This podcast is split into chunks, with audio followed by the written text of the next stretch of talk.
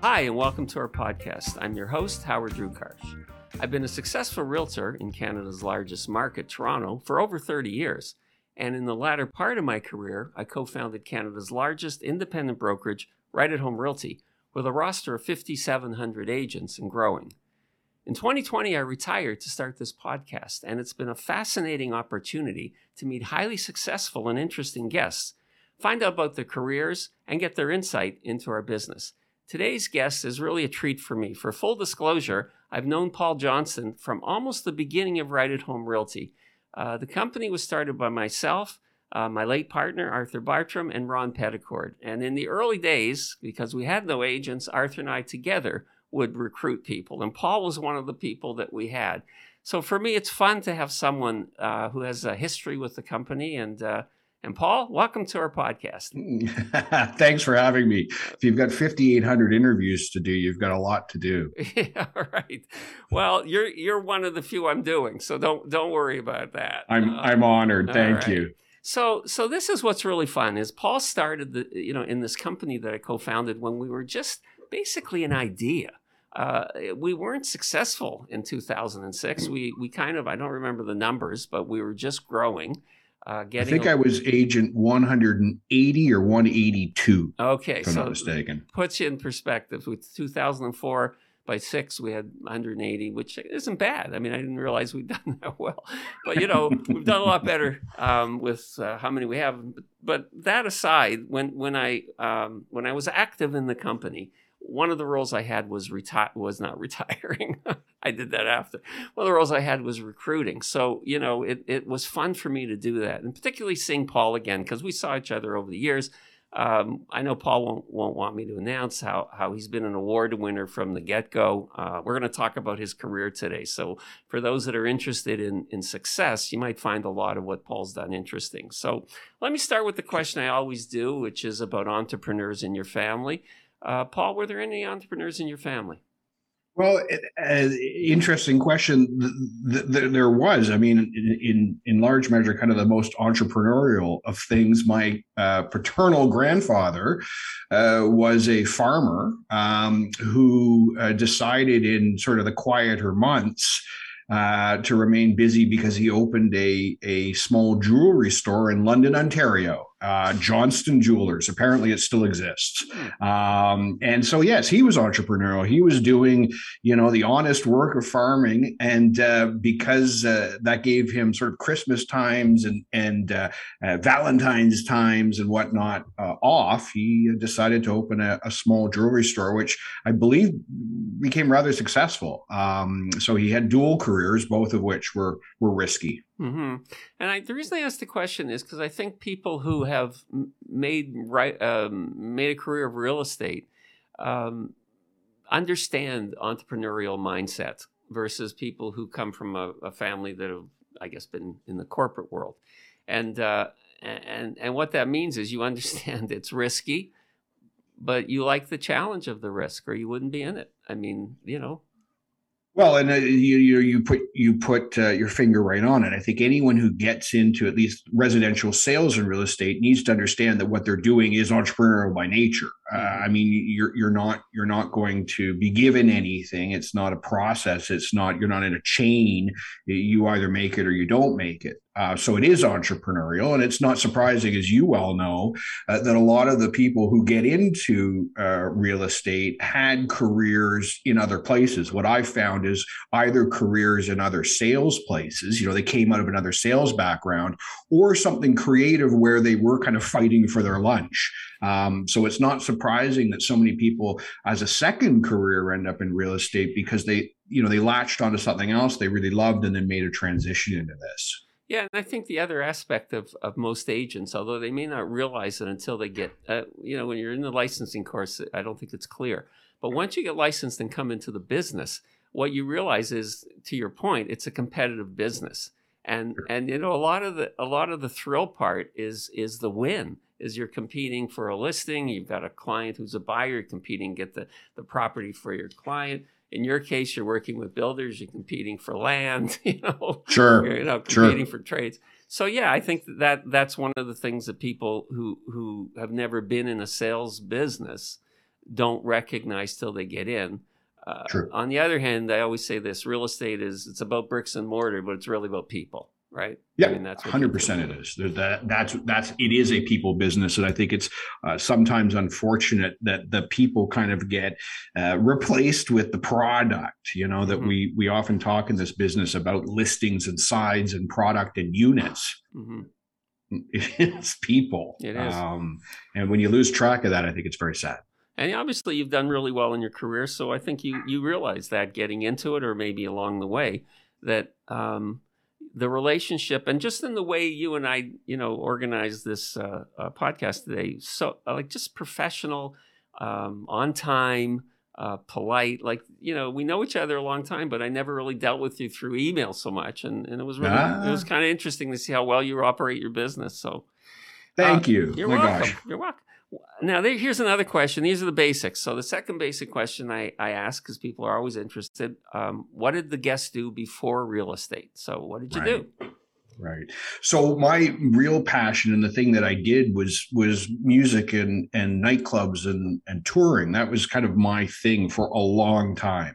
Um, I started, believe it or not, at 14, uh, doing high school dances with a whole. I had two cases of mixtapes, and I'd take them and and play them. And then at 15, I managed to um, convince my dad to buy me some DJ gear, uh, and I started DJing. And and then that sort of progressed. I ended up doing all sorts of different things from promoting uh, live music events and and uh, DJ events here in Toronto, and then I eventually moved to Montreal. We started an operation in Montreal that did a lot of tours across Canada, um, a lot of concerts in Montreal and Quebec City and Vancouver and whatnot, um, and and kind of grew that into a fairly sustainable business um, as much as you could in that in that business. In the last two years, I'm thankful I'm no longer in that uh, because it's obviously been super volatile. But that that's the world I came out of, and I I actually actually, in, in looking back, I often think to myself that it was an amazing introduction to uh, what I do now because it it was, as you pointed out earlier, I mean, entrepreneurial by nature, um, but also gave you a lot of the little bits of knowledge that you needed to survive, or I needed to to learn to survive uh, by dealing with obstacles and dealing with lawyers and dealing with contracts and dealing with printing and dealing with all the little bits of production that are not entirely dissimilar in my my world today uh, from what I was doing, call it 20, 25 years ago. Only the hours are better, uh, thankfully, uh, than they were back then.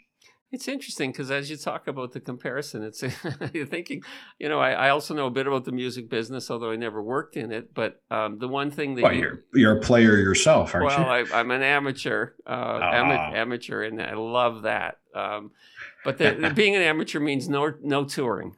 so ah, right, good call. Um, but the one thing that is similar in, in, dealing with clients is the range of personalities. To your point, of the people you would have dealt with in that industry. There isn't an Absolutely. industry that has more unique people, I think, in the world.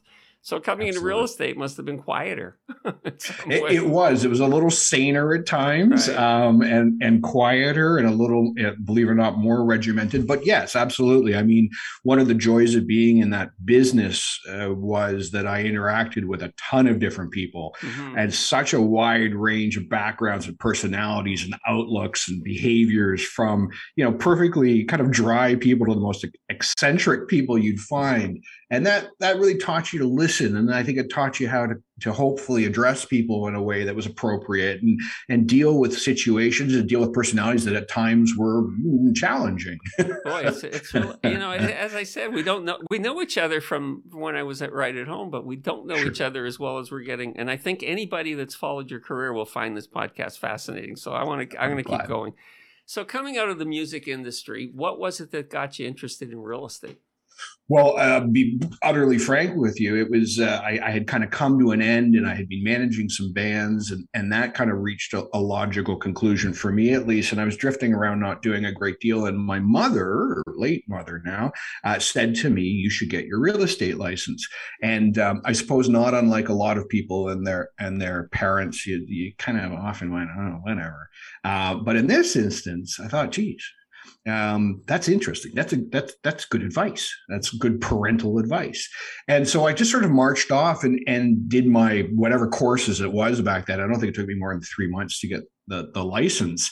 Um, and because I recognize something, I recognize that for me, it was again a, a, a use of some entrepreneurial skills, or at least some go-getter, self-started skills. Mm-hmm. But that the whole realm of real estate was something I had always really adored, and whether that was just sort of passively as a kid in Toronto, being fascinated by the you know original Liberty Village, uh, pre-development, pre-redevelopment, pre-reimagination of the space, to you know the years I spent stomping around cities to try and find venues to rent or or you know nightclub space or rave spaces to hold events. That kind of that whole real estate thing was in my blood, although I never thought of it as necessarily a career. So it, it just was something that fit, and it fit really really well. And to the extent that when I when I started digging into it, I was like, this is a very natural progression from something I I already quite enjoy, but I owe it to my mother uh, for for having suggested it.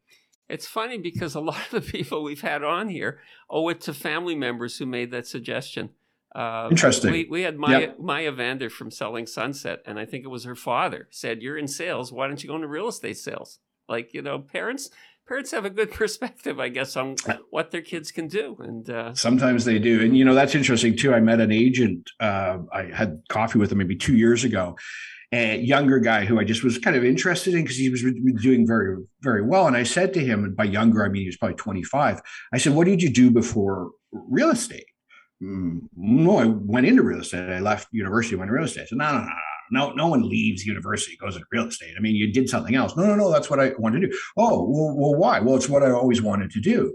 And I thought to myself two things. One, I haven't met many people who've said to me, I've always wanted to do real estate unless they come from a family. You know, that's part right. of the lineage, yeah. sort of a, a hand down or whatnot.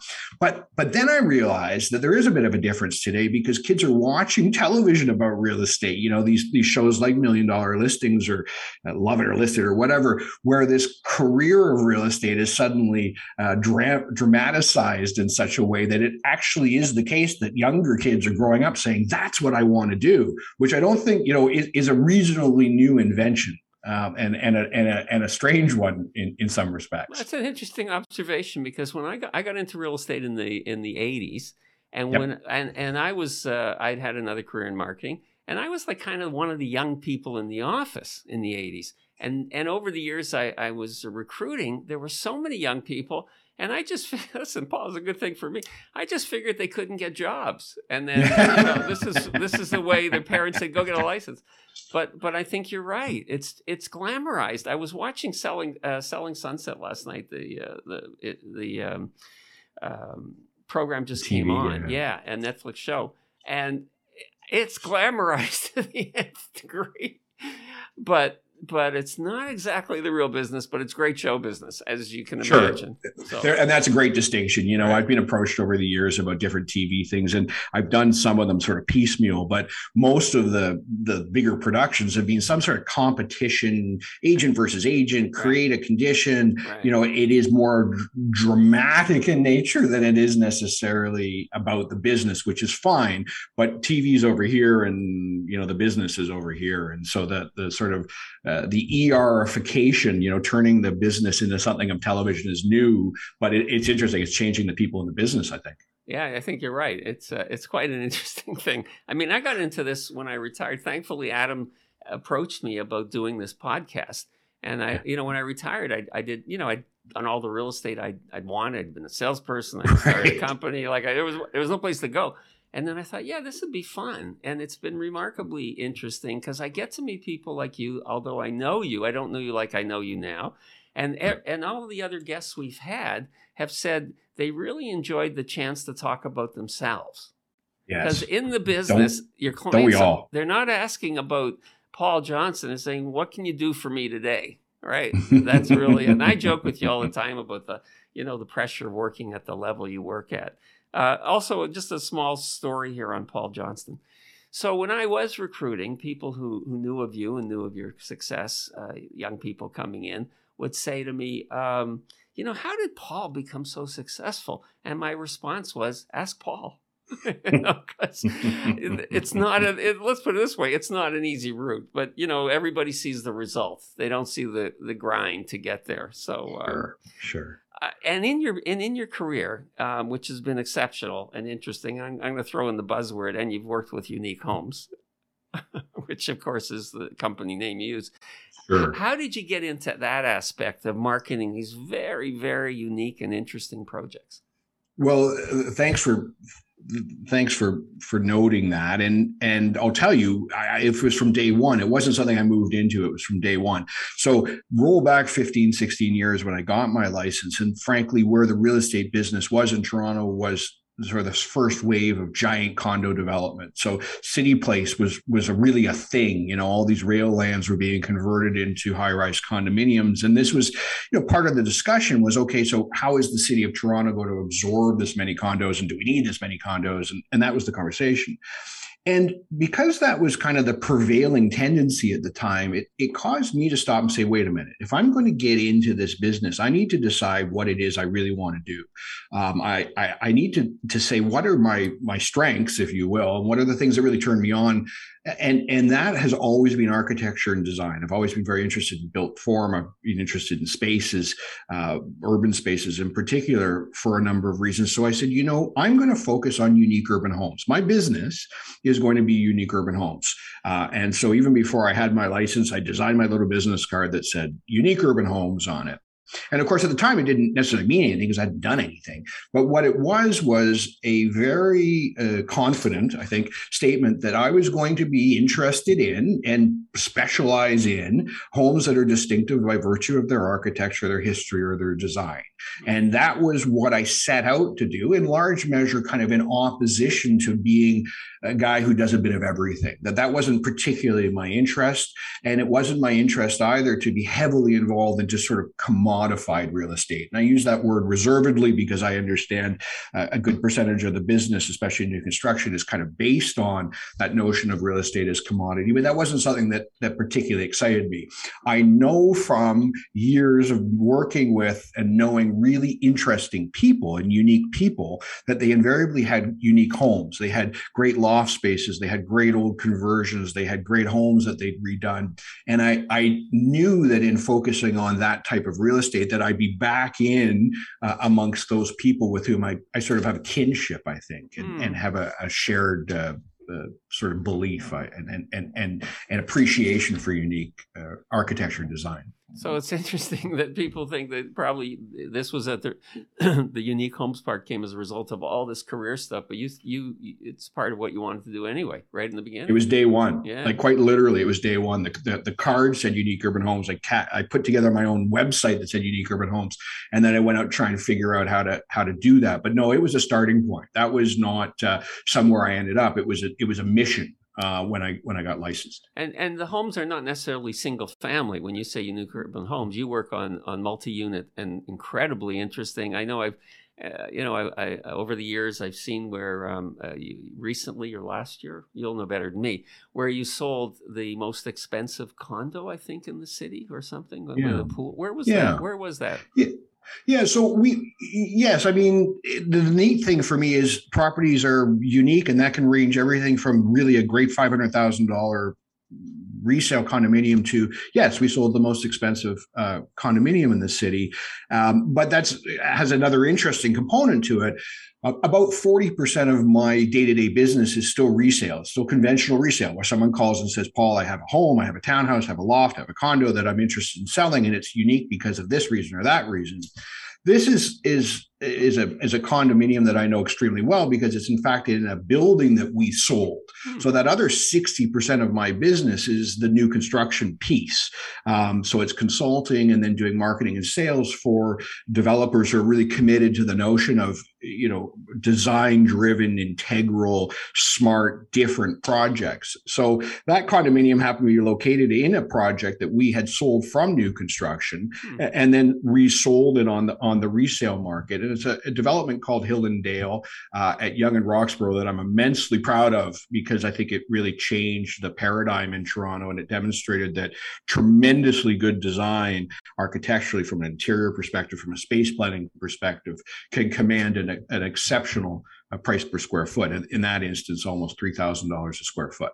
Wow, what what a story! I mean, really, um, here's something that's more controversial, uh, and I know that you uh, recently commented on this, and this is about laneway houses uh, mm. in. Toronto. Um, and I, I, think it was on social media you did make a comment.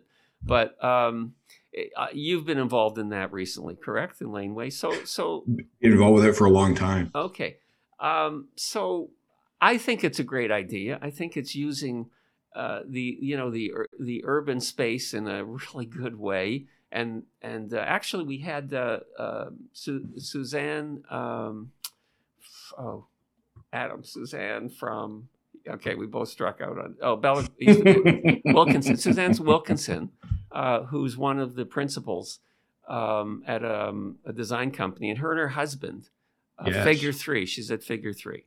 Uh, and yeah. her and her husband um, were building. I mean, these are people who know the business and they're design sure. people. And I think that's probably laneway houses aren't going to be little boxes. I think they're going to be really interesting design. Am I on the right track or not? Well, I think so.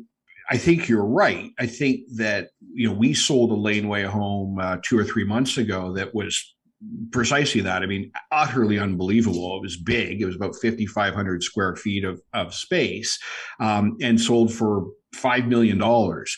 And and I think one of the reasons why a property like that fetches so much is that the the true laneway property, which is to say an independent freehold bit of land with a laneway property, is exceptionally rare. Mm-hmm. Um, what the new laneway guidelines are really addressing for the most part is this notion of ancillary structures or secondary structures where you're building something on your property that can either serve as a rental property or um, you know can be additional living space for for for the primary residence. In the few instances where there are sort of laneway properties that exist as uh, by virtue of of of, of the condition, uh, you know, being grandfathered, where it it truly is a, a home on a laneway, there's a tremendous amount of interest in that. We sold our first one maybe a decade ago. Uh, that was a home that I had discovered just in my general travels walking around the city, and I I was just amazed by it. So when the owner called me and said, "Geez, I'd like you to come and see," it because I'd like to put it up for sale. I, that really touched me because this was something that I had had seen so many times and really aspired to to understand better. And I think those laneway conditions are are becoming very popular. Um, whether they solve our housing crisis, I, to be announced. Uh, whether they uh, improve the kind of the conditions on the laneways, I think is is clear. Um, I think that's nothing but good. Um, and I, I do hope we see a whole lot more of them. I agree with you. I think I, you know, I don't, I don't know the politics of all of this, but I think there's a market for it. And at the end of the day, it's the market that determines everything. So very much, right. very much. One of the things we've been talking about because I started the, or Adam and I started the podcast as the uh, pandemic hit, is right. we've asked people how has it affected the projects that you worked on then uh, and now as we seem to be coming out of it now. What, what effect did it have on you and your team? It's been huge. Um, you know, we launched our first sort of COVID project, a, a beautiful development um, in the, the junction called Junction Point mm-hmm. um, during COVID, and uh, had to figure out how to adapt to a world where we couldn't have a bunch of people standing in a showroom, um, and had to learn how to conduct ourselves on Zoom like most people did, but also how to become more transactional online. I always used to joke that, you know, one day we put a little buy now button on the website um, I, you know, and I, I literally joke because I thought, well, no one's buying real estate, you, you, know, in, in that sort of structure. But lo and behold, what we discovered as a result of, of COVID was that if you can communicate the qualities and the design and the attributes and the, and, and, and, and the, the proposition of a new construction uh, property adequately, enticingly, and well, that there are a certain number of people who are prepared to pull the trigger without that showroom um, experience. Um, and so we ended up transacting dozens of properties in the absence of that very direct one on one communication, which I had always felt was sort of at the core of what we did. So we learned to adapt. Um, and that has been a really interesting lesson. It, it, I must admit, it was much less interesting. It was much less fulfilling. It was much less engaging, um, but it was part of the business. I'm now happy that we're starting to launch projects again where we're actually able to open presentation centers and have people come in. We have a project upcoming in Leslieville called Biblio, where we've built a beautiful presentation center of being able to do some, you know, restricted appointments, some limited appointments, um, and have people standing there having a conversation as opposed to staring into a, a screen. But now there's both capacities, so maybe that's good. I think I think what it's done is opened up the uh, the the world of potential buyers, not maybe sellers, but you know, if someone's used to Zoom, they could be living in London, England, coming to True. Toronto, and they they're comfortable making a decision that way, which would have never happened prior to the Zoom thing, right? So for, never. for you know for this industry, it, it's it's widened the possibilities. Um, I'm going to move on to another topic, which always Please. fascinated me because I do know your business uh, somewhat, is the rental business. Now, I know you've done some high end rentals, correct? Um, yes. Pe- people may not recognize what high end means until until you describe what that means. So, Paul, uh, give us an example of what you define as a high end rental. Well, we don't, it, it's not a big portion of the business, but just by virtue of having had clients who have some great properties who for other, for various reasons aren't using them. Yes, we've rented houses for 55 and $60,000 a month or, or $100,000 a day in some instances, just for very specific usages.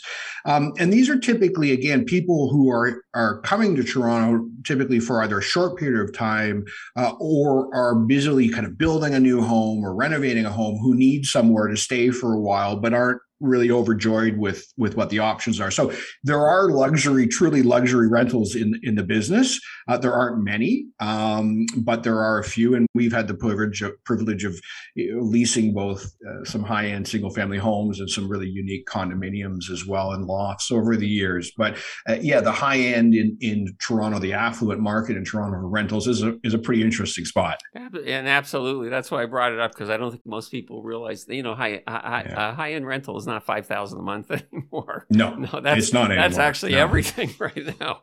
Um, okay, so going back to the early days in two thousand and six, uh, when sure. you started, how would you define how the market um, has changed from when you were? I mean, there's a zillion things we can talk about, but what are the things you think are the most important?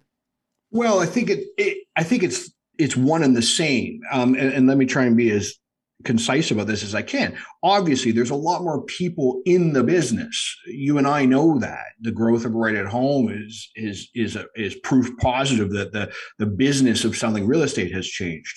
But in lockstep, at the same time, what has changed is there has been a, a kind of a new almost industry emerge uh, in Toronto specifically in pre-construction and new construction, uh, principally condominiums. So again, about sixty percent of the business that I do is new construction, pre-construction.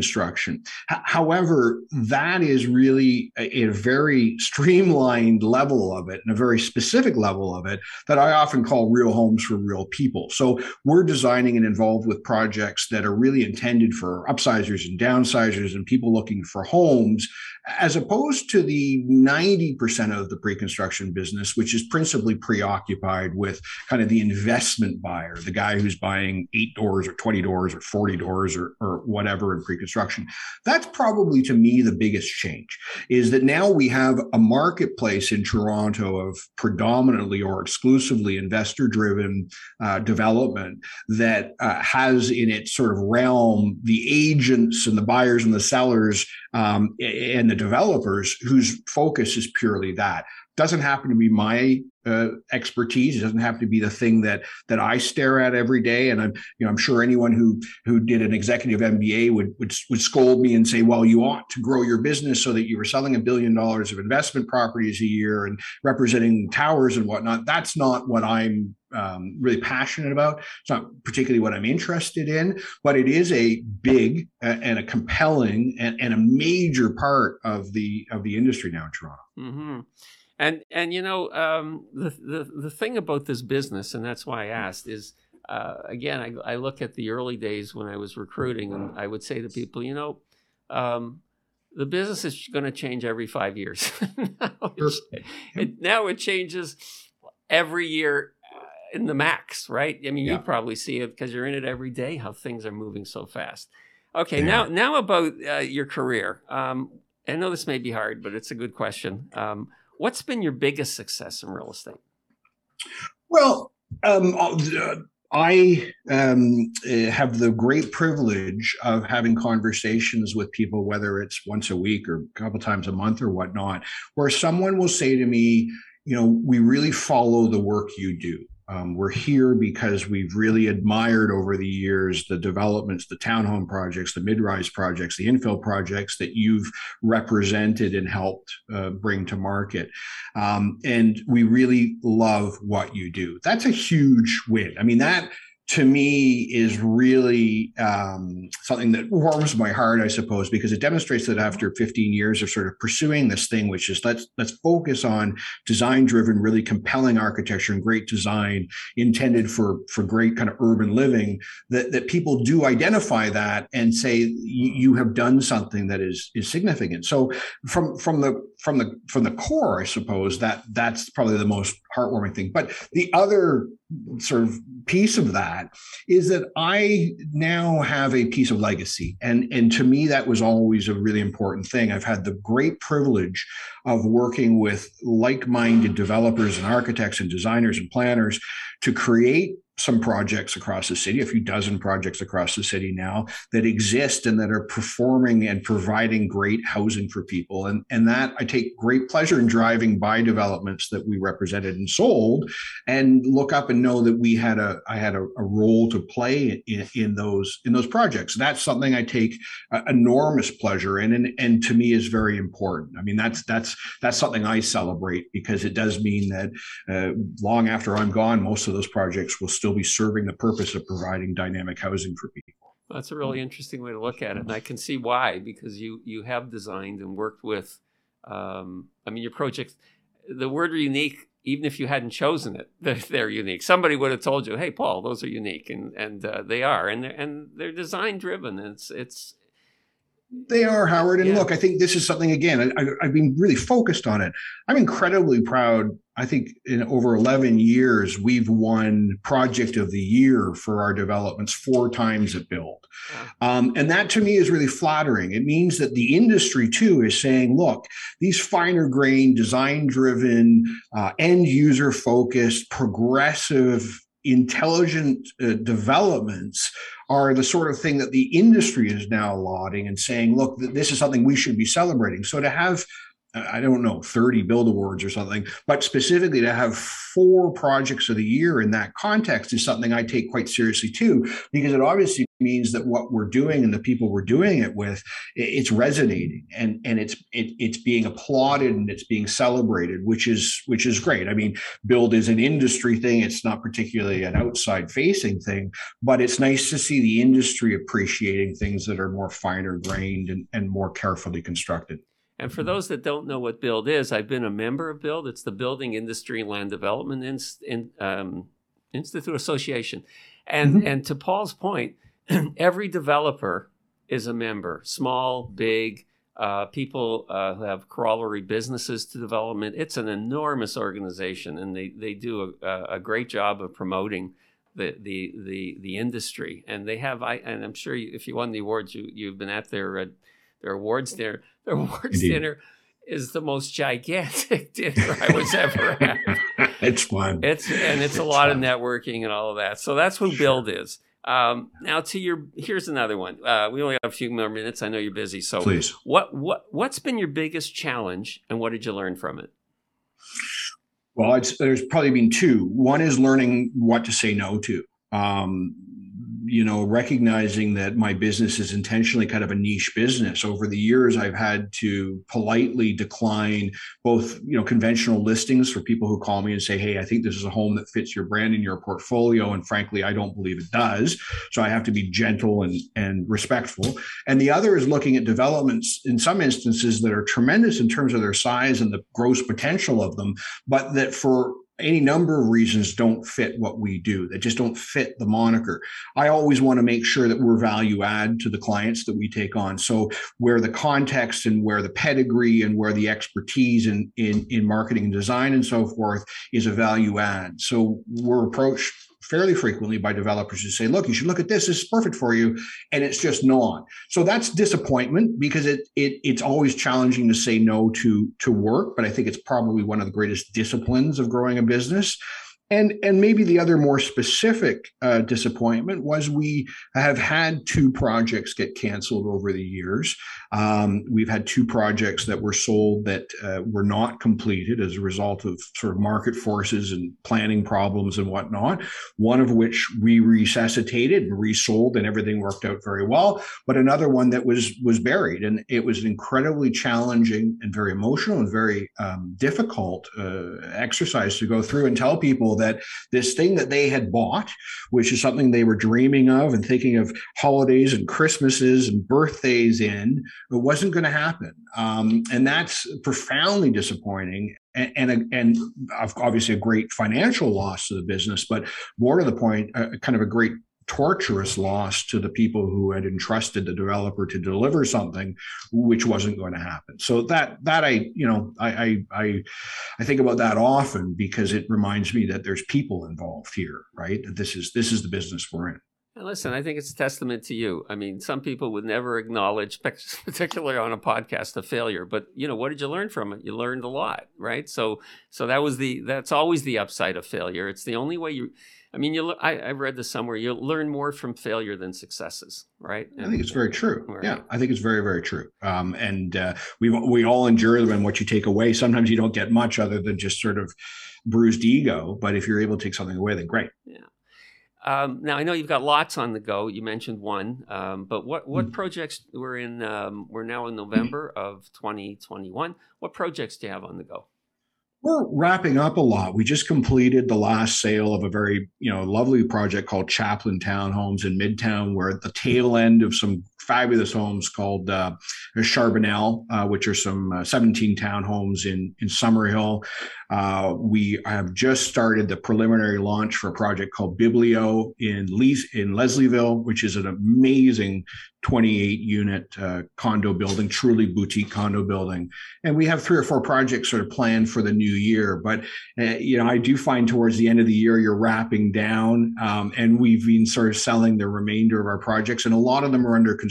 1181 Queen West, which is amazing, uh, mid rise building opposite the Gladstone Hotel, uh, is rising up. Uh, Junction House and Junction Point, two projects we worked on in the Junction, are both under construction. So we're at this really lovely stage stage where where a lot of projects are nearing the end of completion of construction or or halfway there, and some new stuff for the the new year, which I'm ultra excited about. Well, that explains why you're busy, and I'm going to really I'm going to get to the end of this because I know you have an appointment shortly. So I know it'd be great to say you do this all on your own, but I know you have a team. And and what sort of roles do the team members play in in uh, what uh, you do? Well, I've been very fortunate. I mean, I, I, have always said that I want to keep this quite small because I'm not particularly interested in in running a big team, um, despite some kind of need offers to do so. And I really enjoy doing the business. I mean, Howard, it, it's actually true that I still do the business. I'm still negotiating agreements of purchase and sale and taking lawyers' letters and responding. I, I you know, this is something that really that that I don't want to lose touch with. Um, I have a very small uh, team of uh, two agents who work with me on a day to day basis. Uh, then I have the support of uh, office administrator and on site administrators for our presentation centers, and then a select group of people who work with us in presentation centers just focused on new construction. So I'm able to do new construction as well as a, a fairly vibrant resale business while also kind of maintaining and making sure that the rest of the business that's either new construction and resale uh, continues uh, smoothly. So it's small um, intentionally, um, and and and it's um, it's nimble. Uh, we're able to move quite quickly uh, on projects and listings, uh, and also because it's small, we're able to really focus on the things that we're particularly good at, which is unique urban homes. All right, and the last question is: What would you say to someone who is interested in getting into the luxury end? of the real estate business because that's what they look at uh, when they look at you, they see you in that. So, how would you respond? Well, luxury is a word, just be super quick on that, that I'm always anxious about. I mean, uh, taking, for example, Hill and Dale as a project where I mentioned this, this, this condominium that we sold not, not, not long ago to astronomical price. I think it's very easy to say luxury this, luxury that, but it doesn't mean anything.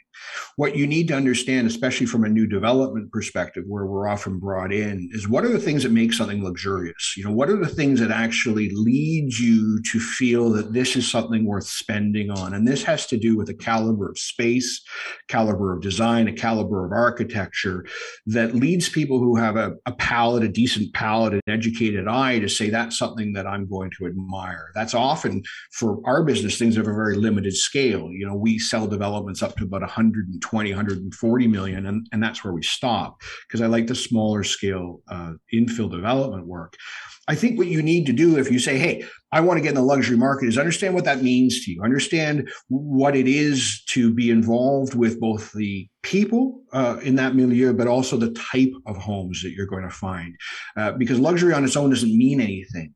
Uh, what matters to me and what matters to my business is finding properties and the people who own them um, who have a real taste, a real level of, of sophistication of design, who admire, appreciate, and reward great architecture and design, and, and are looking to uh, sell their property or development on the basis of merit, on the basis of something being fundamentally good. If it ends up being very affluent, so be it. If some people call it luxurious, so be it.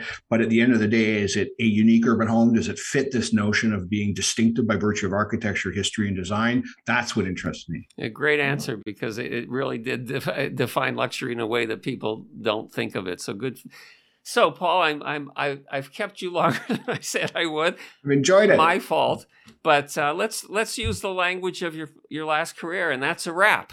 okay. That is indeed. Hey, that was great fun, and, yeah, and I really too. appreciate your time and your interest. Well, it's great, and all the best in the future. Uh, happy holidays, and maybe we'll get you back again if you have some time. All right. I I enjoyed it. Take good care. Thanks a lot, Paul. Thank you.